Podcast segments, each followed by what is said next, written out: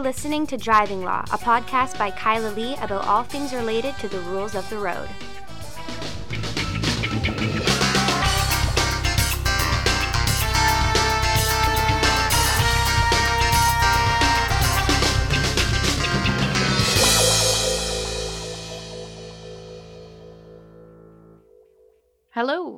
Welcome to another episode of Driving Law. I am Kyla Lee at Acumen Law Corporation, and today we have a jam packed episode for you.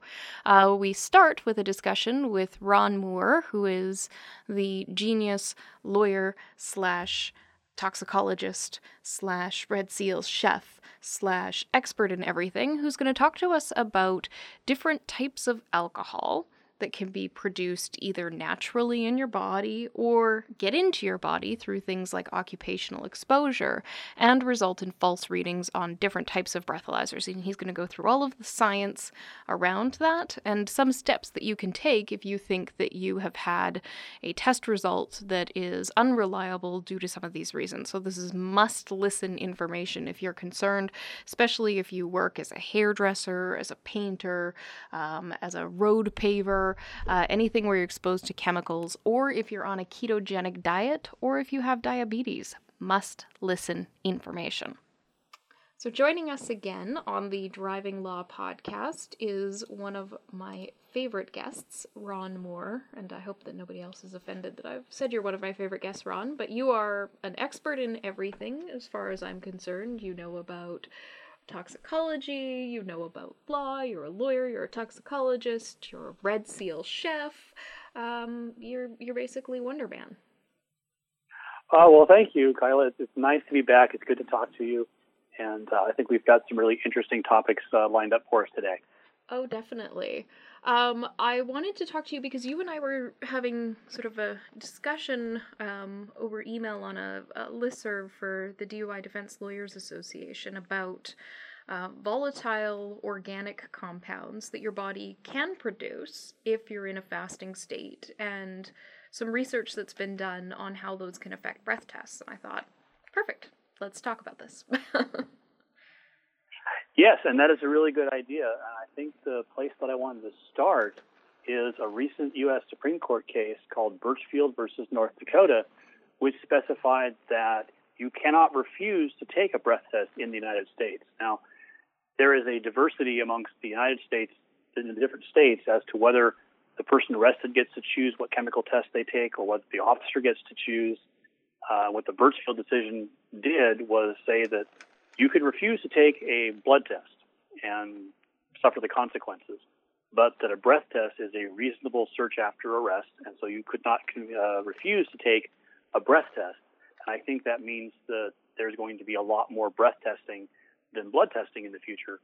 And so talking about some of the issues that come up with breath testing would be appropriate for this time. Can Can you explain to me because in Canada we've we've had for as long as I've been a lawyer and a long time before that, it's just always been the law. You can't refuse any of the tests. The officer has to have grounds to make the demand, and they have to make a proper demand, and there's all the elements they have to comply with. But if they do, you can't refuse. You're legally obligated to comply. Why is there a distinction in U.S. law between breath and blood? Well, that goes back to the U.S. Uh, Constitution and our Bill of Rights. The Fourth Amendment uh, to the Constitution provides that you're to be secure in your person, place, houses, and effects, and all that against unreasonable searches. And the U.S. Supreme Court felt that invading the body using a needle and puncturing the skin to take blood was invasive and it was an unreasonable search unless there was some exigent circumstance that required it. And there's a variety of different types of exceptions to the Fourth Amendment that could apply. And one of the earlier cases back in the 1960s was Schmerber versus California that kind of established that for a lot of people, they thought that just the dissipation of alcohol was an exigent circumstance and that, you know, if there was a delay for any reason, we can go ahead and draw your blood just because your blood alcohol level is going away. Uh, the U.S. Supreme Court finally decided uh, that that wasn't by itself sufficient and that there would need to be some other exception to the Fourth Amendment, such as consent. You can consent to the search, say, sure, take my blood, I don't care. Or they can still use exigent circumstances if they can justify it. Um, one of the other exceptions would be a search incident to arrest, but the Supreme Court still felt that because of how invasive a blood test is the even search incident to arrest wasn't enough to get past the Fourth Amendment's prescription against an unreasonable search or an invasive search. And because breath testing is so much less invasive, all you do is blow into the machine. Uh, nothing is kept, nothing is saved, nothing can be used for any other purpose. The, it was such a reasonable alternative to a blood test that they could say, well, if you want a blood test, you have to get a warrant if the person doesn't give you consent. But breath tests are so easy, non-invasive, doesn't keep anything. We're going to say that it's not reasonable to refuse that. That if they have grounds to get one, you can't refuse to provide it. Wow. Okay. That I mean, to me, it makes sense. but I, you know, I just logically in my in my Canadian law brain, I'm like, but it's it's all evidence of the offense, and so it's directly related to the arrest. But that's uh, uh, the difference between our two constitutions. Um, Absolutely. So when it comes to breath tests, there are a bunch of different ways that breath tests can be conducted. And I know you said, you know, the courts have said they're not that intrusive, but having done a bunch of different types of breath tests, some are a lot more difficult to do than others. Right. And so I think where I wanted to go next is talking about the two different circumstances in which you could be asked to give a breath test and the different types of machines you might get asked to blow into. And so there are certain types of machines that are very portable and can be used at roadside. And those are often used prior to arrest in a screening mode. And here in California, where I am, it's considered just another one of the field sobriety tests uh, to tell whether or not there's alcohol or if something else is causing the symptoms. But then, because of California's uh, laws, uh, all relevant evidence is admissible, and the number the machine comes up with is admissible as evidence, even though wow. it's not supposed to be treated as evidence according to how the the uh, cases are describing the evidence and saying, well, this is just a field sobriety test. It's a field sobriety test on steroids because that number is coming in. Uh, as opposed to, you can also uh, take a test after arrest, which is part of the evidence of your blood alcohol level that goes to whether you violated the per se statute of being above a certain level and as circumstantial evidence of whether or not you're too impaired to drive safely under the common law driving under the influence part of the statute. Uh, so uh, let's talk first about the tests that are more portable, the ones that are used in the field. Uh, mm-hmm. Uh, there are different types of breath testers, or different theories of operation, different mechanisms that breath testers use. Some are based on what's called a fuel cell, some are infrared, some are based on a, a semiconductor, and some of them have combinations. Let me touch on the semiconductor ones first. These are often consumer grade uh, devices, very inexpensive. They use a uh, metal oxide semiconductor, which is uh, sensitive to alcohol vapor, but they're not terribly accurate. Uh, no. They have a wide margin of error, and they're subject to a lot of interference from some of the things we'll talk about in a little bit. Um, but some people will use them just to kind of get an idea: do I need to call a taxi or an Uber or something? Or am I okay to get home? Uh, and as long as you recognize that these things aren't the most accurate things in the world, you know, they're great for parties and, and you know, do I drive home or not? Uh, but wouldn't be something that would be admissible as evidence under either circumstance. The fuel cell devices are also on the smaller side. They're typically handheld devices, but bigger than the semiconductor devices. And uh, typically more engineering has gone into the design of them, uh, especially the ones that are approved by our federal government for use as screening devices or as evidential devices. And we have a whole list of them that are approved for post-arrest evidential use. What What are the ones uh, that they use right now, like that are most often deployed in California? Uh, you typically see one of uh, three different instruments being, or three or four different instruments being used at roadside in California uh, the Draeger 7410 or not 7410, the 7510 uh, instrument. Uh, a handheld device. Uh, you also see uh, the Intoximeters uh, Alcosensor 4 or Alcosensor 5. Mm-hmm. And there's also an Alcosensor FST that I see occasionally used. More of them are using the 4 or the 5. Right. And then you also sometimes see a Lifeloc FC20 uh, used by some of the agencies in California as a screen device, and those most of those the uh, are also approved for post-arrest evidential use. The uh, you see those used as screening devices. In, in BC, we're using the Alcosensor FST um, for okay. all of our roadside testing. So that's a that's a fuel cell device. And just for the listeners, the semiconductor devices that you were talking about would be like those Pocket BAC or the BACtrack devices that you buy at London Drugs or any grocery store. right. You know, BACtrack makes both semiconductor and fuel cell based devices. Uh, but a lot of the BACtrack devices you see that are available at a lot of the big box stores are their semiconductor versions, and uh, you know they have a place, but uh, the place is probably not in the courtroom. nope, it's your pocket in your kitchen for entertainment. right.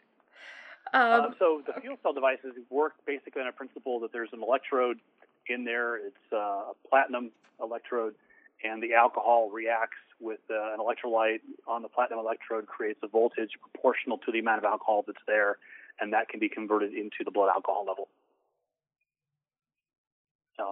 So, we were going to talk about the infrared devices. Infrared devices work on the principle that alcohol and other volatile organic molecules absorb infrared light at certain wavelengths, and by using a filtered light source, uh, you can measure the absorption of the infrared light at those wavelengths and again calculate a blood alcohol level based on the absorption of the infrared light in the device. Infrared devices tend to be stationary; they're a little bit bigger and, and uh, a little more sensitive to vibration and, and, knocking around. So there are some that have been put in police cars, uh, in the trunk and such, or in the mobile DUI enforcement van. Um, but most of them are kept at the station where they've got a reliable power supply, and because they're bigger, they put them on a desk or a, a counter and bring the subject to the device rather than the device to the subject. Why is the power supply important? Well, because you're dealing with absorption, you want to make sure that you're in its electrical uh, system, that your electrical supply to that is stable, and so you want to have a nice uh, stable power supply for it, not something that's running off the car battery or something where you know the engine kicks on. You know, it could uh, cause fluctuations in the voltages. It's just not a good thing for a measuring instrument to have fluctuating power. Okay. The nice affect... thing about the infrared devices, I'm sorry, go ahead. I was going to say, would it affect the infrared light, like the strength of the beam, or? Well, you'd you'd have to check. I mean, it's, it's the strength of the beam or the calculations it's doing. You just, I, it's just not a good idea to have fluctuating power when you're using it as a measuring device. But I'm not sure exactly where in the device the problem is going to occur that, that could potentially cause problems. Uh, but one of the nice things about infrared is that it can monitor the blood alcohol or the breath alcohol level over the entire exhalation, whereas the semiconductors and the fuel cells take a snapshot. The infrared devices can watch the breath alcohol level change over time, and that is one of the ways you can look for mouth alcohol uh, as a potential contaminant, or uh, and then we'll talk about the, the volatiles in a minute. Uh, you have mechanisms to try and filter out or detect uh, the presence of other things that are there, um, but especially the mouth alcohol. It's nice to be able to see the, the slope of the breath alcohol profile change uh, before you take your final reading. So that's one of the advantages to having those. And there are some instruments that actually have both a fuel cell and an infrared bench in the instrument, so you can get two readings, compare them, and make sure that they're similar, close to the same. Because um, some things will affect one system more than the other, and if there's discrepancies, you know something's wrong. And so, would you say that the that latter type, the combination fuel cell and infrared um, devices, are the most the most accurate, or have the highest I, I potential most, for accuracy? well, I'm not sure it's the accuracy so much. I would I would probably say it just a little bit differently and say it's the most robust, and in that it's the least sensitive to things that could go wrong.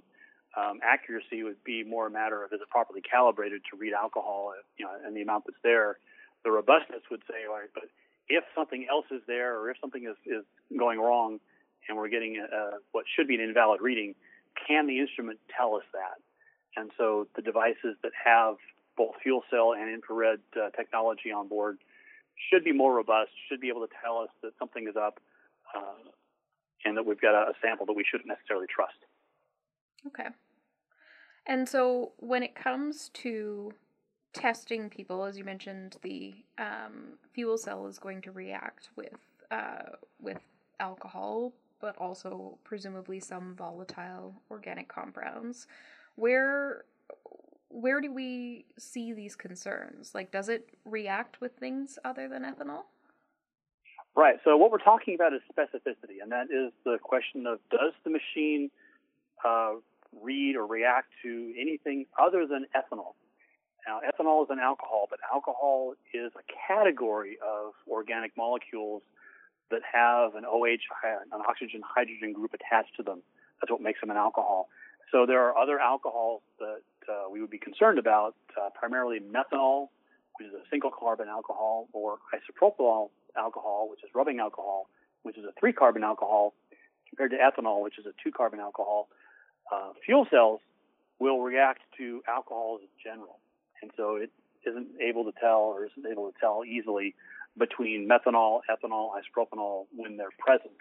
Uh, so you could have an instrument that was giving an erroneous reading because isopropyl alcohol was present and not ethanol. Uh, with the infrared devices, uh, there are lots of different organic molecules, uh, volatile organic molecules that could be present on somebody's breath. And some of the ones we worry about are things like acetone um, and isopropyl alcohol, which can be present in the breath of uh, people for a variety of different reasons, which we'll get to momentarily. Um, but so the specificity is what we're concerned about. Is there are there other things that the instrument could uh, respond to that aren't ethanol? And so uh, when we're talking about specificity, that's what we're worried about. Now, let me shift gears for a second and talk about the different types of people who were typically concerned about uh, potentially being exposed to volatiles or having volatile organic compounds in their body for some reason. And the first category of people that I am concerned about are those that are exposed to the volatile organic compounds either at work or recreationally. And so if you're somebody that works with solvents, uh, paint thinners, strippers, uh, a variety of other chemicals in your daily work, you know, you're probably uh, wearing a mask uh, to reduce your exposure, but maybe not right now. Inhaling, uh, quite possibly.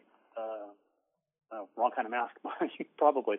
But anyway, if you're exposed to volatile organic compounds that you inhale during the course of your employment, those can get uh, absorbed into the body and you will exhale them in your breath for a period of time after you leave the job site if you've had enough exposure. And so you know, I've had people that were like uh, stripping the paint off their deck and repainting the deck and and driving driving home from the uh, job site got stopped for a traffic violation and the officer thought they looked funny, smelled funny, gave them a breath test, and the breath testing instrument gave them a reading and he says, ah, you've been drinking. And I was like, no, we haven't been drinking. We're on our way to go drinking, but we haven't got there yet. Like, well, how come your your machine is, you know, my machine is giving me a number? Like, well, I don't know. Maybe it's the, the stuff we were working with. But so, if you are exposed to those types of compounds, it can be a concern if you've gotten enough of them in your bloodstream. Uh, potentially, some of them could give erroneous readings. And uh, for just one one question on that. You said that they they would tend to leave your body as you're uh, over time. Is it different for every compound, the length of time that it takes to leave your body, or is it related to your amount of exposure, or both? It would be both. It's how much were you exposed and the the volatility of the particular substance you were exposed to. So both of those uh, could be issues. Now, I said that uh, we're concerned about both employment and recreational exposure there are some volatile solvents that people inhale deliberately for their recreational effects. Uh, and I've had cases where people were inhaling uh, spray paint and gasket sealer and uh, glue and various things. And because they're volatile and they can cause uh, psychoactive effects, but you will breathe them out again over time. And depending on how volatile it is and how much you inhale, controls how long that stays in your system and how much of it gets out. Um, but we've had cases where uh, recreational exposure to these compounds have resulted in erroneous uh, breath alcohol readings as well. Interesting. Okay. All now, right. The other. Go ahead. Oh, I was going to say you were about to tell me about the next one, so we're on the same oh, page. Right, no. Absolutely.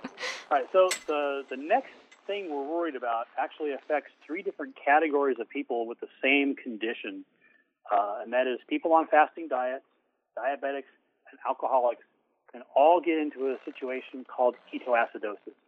And so when your body is in its normal metabolism, it breaks down sugar and uses it to create energy. Uh, if there is a problem in that system, either you're not feeding it right, in the case of the, of the people fasting, or in diabetics where your body has gone haywire and that function system no longer functions properly, your body will still keep looking for things to use for energy, and it'll start using other things than sugar, such as fat.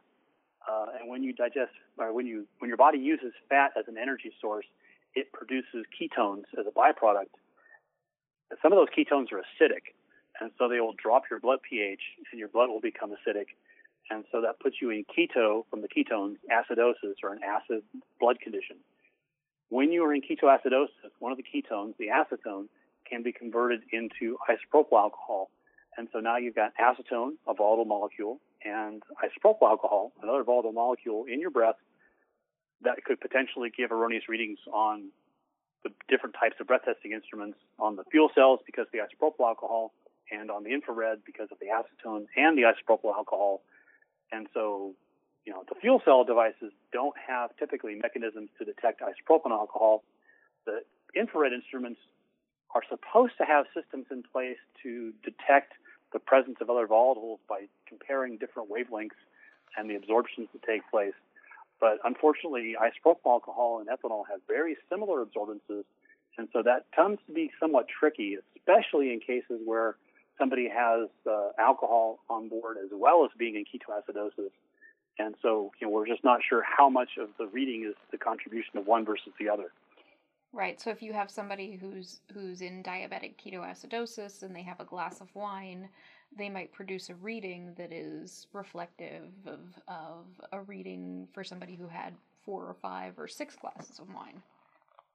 Right, and it's hard to say. And, you know, typically, people can be typical who are in diabetic ketoacidosis or ketoacidosis in general are typically sick, but there are, are situations where you can be in ketoacidosis and not really have symptoms. In fact, uh, one of the articles that I sent you in our discussion by email was a recent article in the, the journal Military Medicine talking about a sailor who was undiagnosed diabetic, didn't know he was diabetic at all, and had been out on a weekend pass, returned back to his ship, and they were screening the sailors on return for blood alcohol levels. So they didn't want them going back on the ship with alcohol in their system.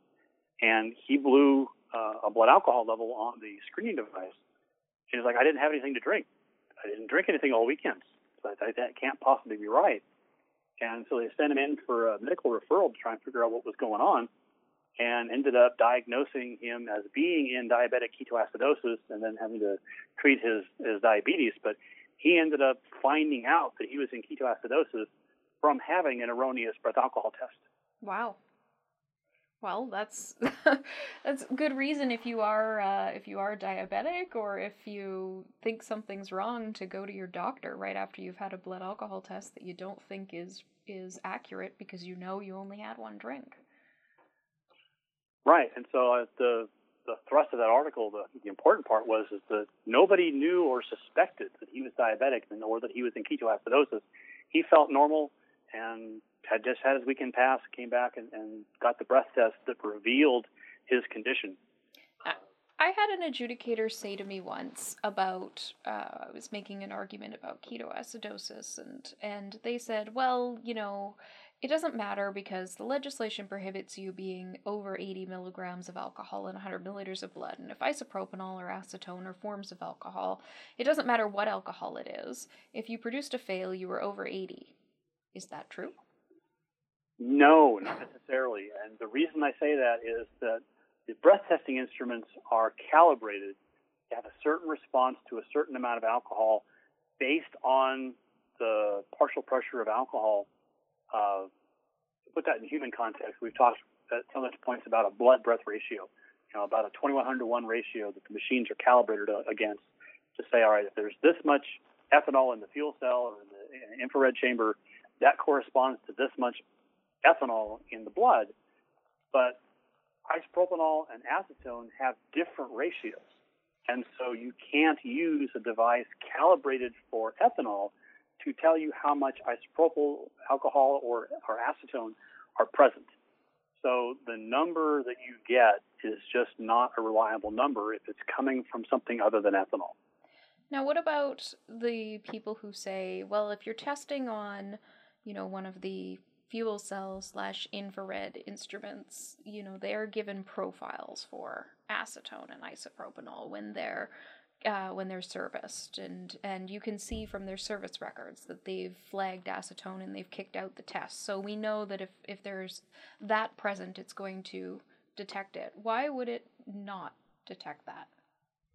Well, the the situations I'm most concerned about is in situations where you've got combinations of ethanol and acetone and isopropanol, uh, because just detecting one thing by itself, often in a high concentration, isn't necessarily a good test of the situation that the instrument is going to find itself trying to distinguish with a subject. So if you're going to come into court and try and validate the reading on a breath testing instrument, you need to have tested it under similar circumstances as it's being used in. So, you know, I'm not saying the machine can't tell the is present when that's all that's there. I want them to demonstrate that this device can do it not only when acetone is the only thing there, but when acetone's present with other things, you know, ethanol that it's supposed to look for, and acetone, and potentially even acetone and isopropyl alcohol. Like when you got all three of those things, or two of the three things, you know, does it still work the same way at levels you'd expect to see in subjects? So the concern is that the ethanol might be masking the uh, the other compounds, and the instrument becomes unable to detect them.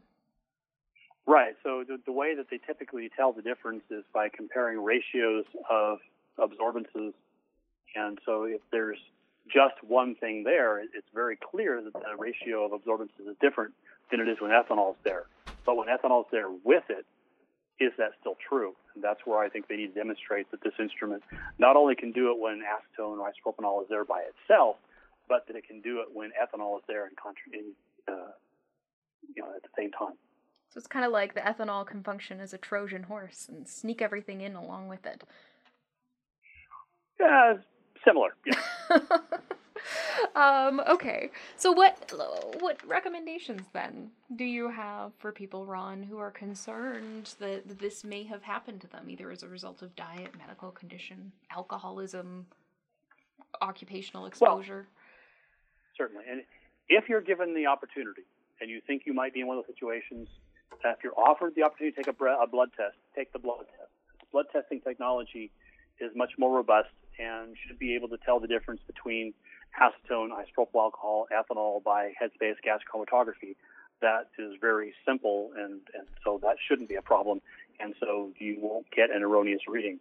Um, if you are not offered the opportunity to take a blood test by the government, as soon as you're released, I would contact my doctor and say, hey, you know, I just had a, a a breath test that I think is completely wrong, and I would like to get a blood test to confirm it. Can I come in and get a blood test to check for, you know, ketosis or, or ketoacidosis or, or what my ethanol level is? Because uh, I don't think it's what the breath test said it was. Um, because these of circumstances are often related to uh, sugar metabolism, if you're a diabetic and you know it, uh, you probably have a blood sugar monitor and potentially also a test for ketones. And so as soon as you're released, coming home or having somebody bring you your your blood sugar monitor and test for ketones to document the, your body's situation as soon after release as you can.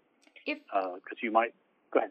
If you're testing for ketones, um, can you use those keto testers that people can get at the you know the supplement stores for testing for ketones on the ketogenic diet? Are those going to give the same information?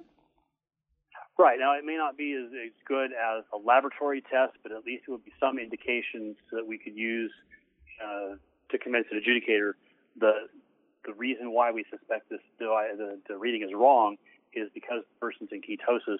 Here is some proof that the person was actually in ketosis. We've got a test that shows the presence of ketones. Um, and while there might be issues with the specificity of, of a you know a dip test, it's still better than nothing. You know, it's not like we're coming into court and just trying to throw up a possibility of a defense, we actually have some information to indicate that this is an explanation as to why we believe that number is wrong. So it, it helps. Uh, you know, certainly, getting a professional laboratory test done would be better, uh, but it, you know, the, the dipstick tests are better than nothing. Okay. What else can people do, especially people who think they have occupational or recreational exposure? Uh, well, again, getting uh, a blood test or documenting the type of exposure, whatever way you can, and if it's uh, an occupational exposure, um, you're probably going to be able to have uh, material safety data sheets that you could get that describe what the chemicals are that you are working with, so we can look at uh, its infrared absorption or its behavior of fuel cells compared to ethanol to see if there are similarities that could confuse the instrument because they don't test them against everything. Mm-hmm. Okay. So we'd want to try and document whatever your exposure was. And then test it against the instrument separately by throwing it in a simulator or. right, or even putting it in a simulator with some ethanol and saying, all right, you know, the, the instrument caught it when it was there by itself, but it didn't catch it when there was ethanol there. Uh, so if you've got the financial resources to have some additional testing done, and if somebody can get a hold of one of the instruments the government uses, uh, then we can challenge the instrument with the the chemicals that were used in the particular case. All right. And do you have recommendations for the police or government or labs for what they should be doing with their instruments? Well, I do. And uh, there are some government labs that rely on the manufacturer's uh, attestation that the device is designed to detect the volatile molecules that they're worried about. And you know, if you're the one that's getting up in court and saying, yes, I believe this instrument can do it, I think that you need more than that. I think that you need to have done some testing on the instruments yourselves. And actually, I think you need to test at the individual instruments because those systems rely on appropriate calibration of the absorbances, the different wavelengths, or the response of the fuel cells. And so you need to check the individual instruments to make sure that those systems are functioning properly in that instrument and in the circumstances that it's likely to be used in. Uh, specifically the combinations of ethanol and other molecules in somebody who has a beer or two on the way home from however they were exposed or with their medical conditions that they have. Um, it may not be the case that you know, there's no ethanol there. Uh, there's oftentimes some ethanol there, but also something else there. I want to make sure that the instruments have been demonstrated to be able to tell the difference between situations where uh, there's ethanol alone and ethanol with something else. All right. Well, I think there's one recommendation missing from your list, Ron. And that's okay. If, what's that? If you find yourself in a situation where you uh, believe or suspect or know that you had a faulty reading due to an organic compound, hire an expert. uh, well, I mean, first off, hire a really good lawyer that knows which experts to go uh, go hire, and then have them hire an expert to uh, be able to present your case with them. Um, but yes, you need to hire a, a, very competent attorney who knows to look for these types of, of defenses and to know to ask the questions. Uh, mm-hmm. It's one of the most important things is when you're choosing an attorney uh, that they ask you the questions that could lead to the discovery these types of defenses are applicable. Uh, and so when I was practicing, I had a, a full questionnaire that we went through you know, all the things you did that day, all the things you could be exposed to, all the medical conditions you might have, and I even at times referred people for uh, medical consults when I thought that there was a possibility that person could have been diabetic. And I actually had a couple of clients come back and go, How did you know? I've had that too. Well, let me tell you. Yeah, you know, maybe you should go get your blood sugars tested. You might be diabetic. And then they come back, Gosh, I'm, I'm diabetic. Shocker. yeah. Um, all right. Well, if people were wanting to hire your expertise or uh, get recommendations from you about somebody to hire, who, how could they contact you? Uh, I work almost exclusively with the attorneys. I don't typically work with the clients themselves. Uh, so if they contact their attorney, their attorney will be able to contact me. I've got a website, uh, which is ronaldlmoore.com, uh, which most of the attorneys contact me through or have my phone number and call me directly. Uh, but I said I, I generally don't work with the, uh, the, clients themselves. I work with the attorneys, uh, which helps insulate me from having hearsay information that could be compromised uh, if I end up testifying. I'd rather be able to rely upon the uh, attorney-client privilege and get my information from the attorney. That Makes perfect sense to me. So, if you uh, are interested in talking more to Ron, hire me, and I'll That's right. connect you with with Ron. Um, and if anybody has any questions, they of course can always uh, contact us um, at any point as well at uh, 604-685-8889. And thank you so much, Ron, for joining us on the podcast and explaining all of this because I think it's really important information that people need to know um, when they're concerned about what's going on. Absolutely. I've enjoyed uh, our conversation. I look forward to doing it again sometime soon. Thank you again to Ron Moore for joining us on the podcast and sharing your insight. And now we welcome back after two weeks of absence. Well, I guess one and a half, because only half of this week's episode.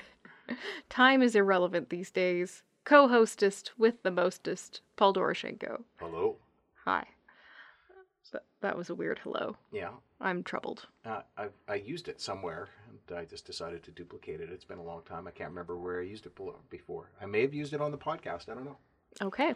Anyway, I'm glad to be back. Nice to see you. It's uh, hot in Vancouver, and um, COVID nineteen blues. Not feeling too blue right now. Yeah. Well, I got the virus, and that's No. the thing. and now it's over. And now it's over. Anyway, I thought we should just dive right in because we don't have a ton of time. We actually preserved these last few minutes of this podcast because there's been big cell phone news. to talk about this. And you've been all over the news about it. So everybody who's going to listen to the podcast has probably already seen you on the news, but they never flesh these things out really, Kyla. So please explain to us. Oh, I don't know. I did I did 15 minutes on the shift with Drex I- about it. Not everybody listened to that. But yeah, they that's should. true. Not They everybody should. was awake. No. Um, so what happened was there was a BC Supreme Court ruling that effectively overturns, or maybe it doesn't, another distracted driving ruling that we had talked about earlier this year on the podcast. That case involved an individual whose phone was just resting on his lap, and um, he was ticketed for holding the device. The judicial justice, and very thorough reasons explained why holding actually involves using your hands to grasp or hold the object, the implication being that your hands were involved. And this case involved a man whose phone was wedged between his thigh and the seat, as I'm sure So, we all have done. Holding it with his leg. Holding it in position with his legs screen facing up. Holding it. with his leg. Holding it with his leg as Not opposed balanced to on top of him. resting it upon his leg. Yes, this may be the distinction that makes resting your phone on your leg still lawful, maybe. Don't try Don't it. don't try, try it. Don't try it on the basis of that. Please don't try it unless you would like to hire me for your ticket, in which case I still don't recommend it. And beyond that, even if you run the trial, and you probably are, would end up in a appeal situation, and you might not succeed on appeal after this decision. Yeah, so, you know, be careful. So Um, this was a Supreme Court decision. It was an appeal. Yep, BC Supreme Court decision. The guy was convicted. He appealed. Uh, he had counsel on the appeal. They argued the case, the the holding with the hands case, um, and lost. The BC Supreme Court justice saying it's completely inconsistent with the whole purpose of the legislative scheme to say that you can have your phone being held by uh, your hands only, but not other parts of your body. Like it doesn't really change the risk. See, I think this does totally overrule the decision from the BC Provincial Court because the BC Provincial Court decision, we're talking about a JJP. We're now dealing with a um, Supreme Court judge who's reviewed the law, made a, uh careful consideration of what the intention is here, um, and uh, interpreted it in this way. So uh, I think the lack of clarity in the law, maybe before, has been more clarified, even though there was no reference to that decision. Yeah, I mean, maybe. I still see like a little tiny glimmer of light at the end of a very long tunnel, and perhaps it's an oncoming train, but I see a way to argue that there's a distinction. Um, because she did talk about the way the phone was being held, and she specifically said if he moved his leg, the phone would move. Yeah. See, I, I still, I don't think that, I don't think that saves it. I don't think that saves it. Well, this is the question. I know if you hear a strange noise in the background, it is my dog Wrigley, who you've normally heard in the background barking. He won't bark today. He just got out of the hospital. Um, he's got pancreatitis, and uh, he's Doing better because he's out of the hospital, yes, but he's but he's licking quiet. himself a lot. He's quiet as opposed to his normal barking self. Yeah, I mean, he's just he's he's got to rest. But I want to get back to this decision because Wrigley is really not involved in the decision. No, he's not. Um, I think this is it. I mean, I think if it's if your phone is not fixed or in a cup holder, um, you know, if you've got it on your body where you're resting it on your body, I think in any way except in a pocket, you got a problem. I don't know that you can say that this is it because this decision could be appealed. We're still in the appeal period. Um, it's one that, you know, well, would be a tough case on an appeal, has an argument, and it might be worthy of bringing it to the Court of Appeal just to get their input and to get a final word in the province about the interpretation of this provision. I mean, people on Twitter were saying, will this go to the Court of Appeal? So people are interested enough that they think that it should be reviewed by BC's highest court. I don't think that it's necessary. I think the purpose of the Superior Court is to resolve these things, and there's clarity in the law now, and everybody just has to abide by it, and that's where we go, and right or wrong. Um, it's a ticket after all. I don't think it's a ticket that necessarily needs to go to the Court of Appeal. There's certainly tickets that need to go to the Court of Appeal, but I wouldn't say that this is one that desperately needs to go to the Court of Appeal to determine whether or not we can pinch our phone underneath our leg in the car Right. there are a couple of very simple alternatives, right? You're allowed to put it in your cup holder. Yep. You So- are allowed to put it in a cup holder. You could put it in your pocket. You could put it. You can put it somewhere else in the car In that's securely mounted, even if it's not securely mounted in the end because you have to slam on the brakes. Yeah. You know, you can, yeah, you can have it in your shirt pocket. You can have it in your pants pocket. You can have it in your jacket pocket. In your purse. You can have it in your purse. So, you know, all of those things are available. You can have it connected in all of those different places. Yep. Um, it's just an issue of not having it in it being held. And if you're holding it with your leg or holding it with your hand, you're holding it. So, speaking of people who are holding their phones while driving, I thought we should spend a minute on our ridiculous driver of the week.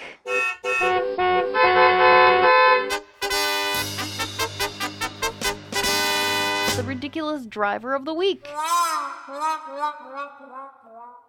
This is a ridiculous one. It's actually quite surprising and, and startling. And when you see this happen, me, you're it's- thinking to yourself, you know, man, you should know better. I, I do think, yeah, you should know better, but I don't think it's surprising or startling at all.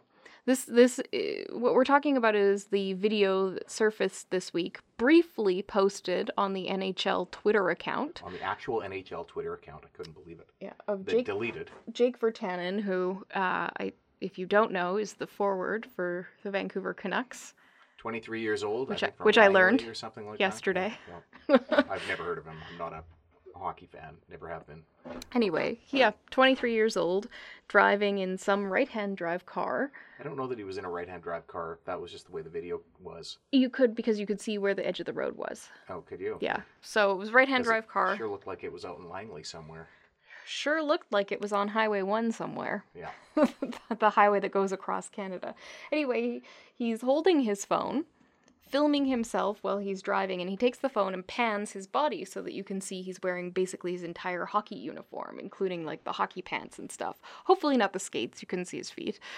Um, while he was driving, and he, he posted it to make a joke of the fact that he felt like he was back in the Pee Wee, you know, League. leagues, because you'd get, you know, dressed up for hockey at home and your mom would drive you in your hockey gear or whatever. I don't know. I, I assume. assume that's how it happens. yeah, I never know. played hockey as a child. did play hockey, but Anyway, so this is this was the joke. A funny joke. A joke that would have been just as impactful had he taken the photo while the vehicle was not moving on a on highway. a highway But at 120 kilometers an hour. but, you know, poor judgment. Not surprising though. Kids are doing this all the time. That's it's every day now I see an Instagram story or a Facebook live or a Snapchat of somebody filming themselves while they were driving. How many employees? There are 3 of our employees that I know of that have done this. And we've had to Four, four, four. people we've had to talk to when we found out that this has happened. Yes, please don't do this while you're working for us. Well, or at all don't do because it it's at also all. illegal, but especially not while you're working for Acumen Law. But yes, when I see the um, see uh, someone posting that they're coming across Cambie Bridge and how beautiful it is, and they're taking a video of themselves driving across Cambie Bridge. Yeah. Yeah, the police like to park at the uh, at the north end of Cambie Bridge Yeah. on their motorcycles and just wait With their spotting scopes. with their spotting scope. So that happened, and uh, uh, obviously, Virtanen is facing a lot of backlash. I had a lot of people asking me if he could be charged. Um, yeah, I mean, In it's theory. a it's a legitimate question. Of course, he can be charged. Um, would they charge him? Probably not. There's a bunch of things they have to prove, like time and date, Yeah, and um, location. location. Uh, you know, they're things that they might be able to prove um, Mhm. if they investigated it. Is it worth doing it in this case? I think probably the public interest is not there. Uh, I- he's see- been he's been chastised. That's where I, I Um, disagree. I think there is a level of public interest in doing it. I, I don't think they'd be able to gather the evidence, but yes, they could charge him. Um, but there's a, I don't, I think there is a level of public interest because of the prevalence of this type of behavior and its growing popularity. Having somebody who has millions of followers across his various platforms um, and huge amount of reach getting chastised by a law enforcement agency for this might tell other 23 impressionable 23 year olds mm, don't do that.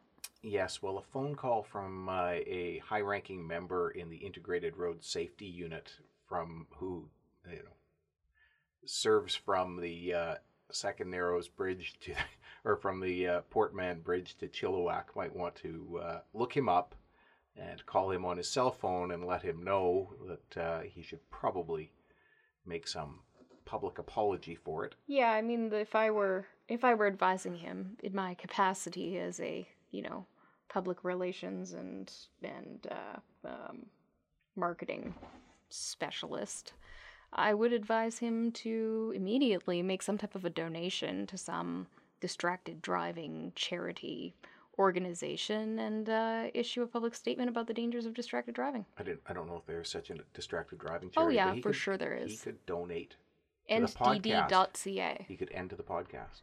Donate to the podcast. donate to the driving law podcast He could We come will- on. He could come on to the Driving Law podcast Yeah. and make a public apology. Jake Virtanen, if you're listening, You're and I'm invited. sure you're not. You're invited on the podcast. You can talk about what you've learned. You don't have to apologize. Talk about what you've learned.